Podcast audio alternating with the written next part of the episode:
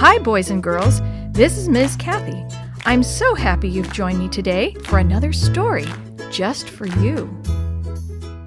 I Was Lost in a Blizzard by R. Curtis Barger. My teacher looked concerned as she peered out the window at the drifting snow. I think you children should wait until your parents come after you, she said. We sat in our one room schoolhouse on the prairie with our teacher, who taught grades 1 through 8. Many of the boys and girls had ridden ponies to school, and the teacher herself had come on horseback. By this time, those students had jumped onto their ponies and taken off. Neither they nor the teacher worried about their getting home safely, for horses seem to be able to find their way even when it's difficult to see. But the rest of us had walked to school, and we were lingering, wishing to be home, but hesitating to venture out into the snow and wind. My home was two and a quarter miles away across open, unfenced range. That morning the sky had been clear, and the air had felt so warm that I'd carried my overcoat instead of wearing it. I also had a cap and mittens, but I'd taken them off and stuffed them into the pockets of my coat. Around noon, the air had suddenly turned chilly and the sky had become steely gray. Early in the afternoon, puffy black clouds began scudding across the sky, and the wind swung around to the northwest and began to blow in sharp gusts. By late afternoon, an hour or so before our usual dismissal time, the sky became heavily overcast, large white clouds piled up, and snow fell thick and fast. The faster it fell, the harder the wind blew, until the snowflakes seemed to be flying straight along the ground. It was a real western prairie blizzard. Miss Sherman, I said to the teacher now, I can make it home all right. I can follow the trail we've worn across the pastures. I have my coat and cap and mittens. You won't need to worry about me. But Miss Sherman knew something about this kind of weather, and she shook her head.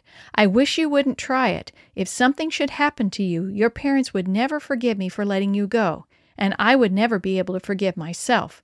Please wait here until your parents come for you. I thought about my family and how hard they worked on our prairie farm. I knew there were heavy chores to be done, besides cows to be milked and cattle and horses to be fed. It's silly, I said to myself, for my parents to have to come after me. I can make it home without any trouble. Without waiting for further word from my teacher, I grabbed my lunch pail, opened the door, and plunged into the drifting snow. Ah, this isn't so bad, I thought. It's rather fun. And at first, the adventure of it was fun as I forged through the snow. I was sure I knew every patch of sagebrush, cactus, and soapweed along the path my feet had worn over the prairie.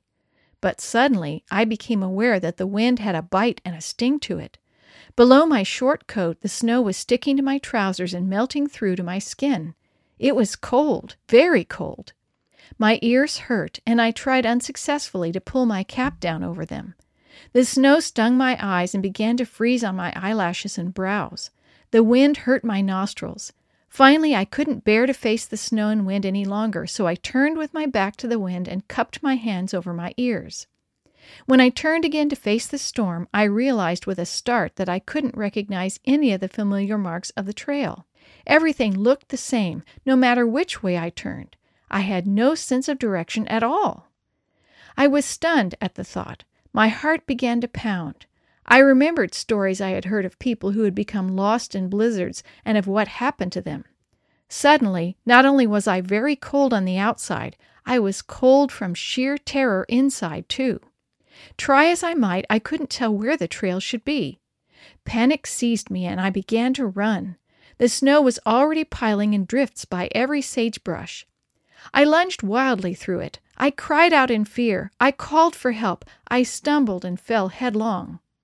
My trousers were frozen stiff, and my legs felt numb. My ears had ceased to feel cold, and I knew they were freezing. My feet, too, which had ached with cold, felt strangely leaden, not attached to my body. All I could think of was that I was lost. Lost! Lost in a blizzard. Then, all at once, I stopped my wild plunging and running and crying. I stood still with my back to the wind as this thought came to me Talk to Jesus.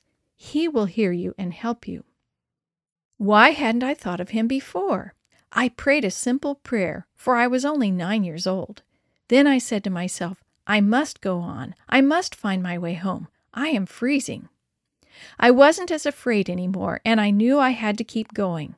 I ran, stumbling, slipping. I toppled over a sagebrush hidden in a drift and fell through the blinding snow against a barbed wire fence. The barbs tore my coat and hurt my flesh, but I felt new hope in my heart. A fence would lead to shelter. Jesus had heard and answered my prayer. As I followed the fence, I came at long last to a gate that I recognized. I climbed through it and stepped onto a fenced lane that led to a road that I could follow even in the storm. Soon I reached home, greeted by my worried, loving family.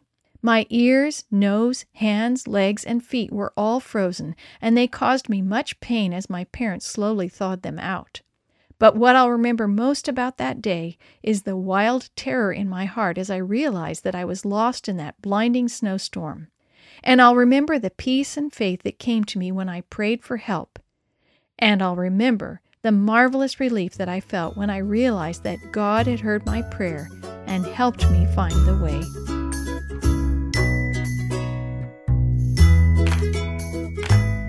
The story you have heard today is from Guide's Greatest Stories, written by various authors and compiled by Randy Fishell, and used with permission from the Pacific Press Publishing Association. If you're interested in any other books published by the Seventh day Adventist Church, please visit AdventistBookCenter.com or call 1 800 765 6955.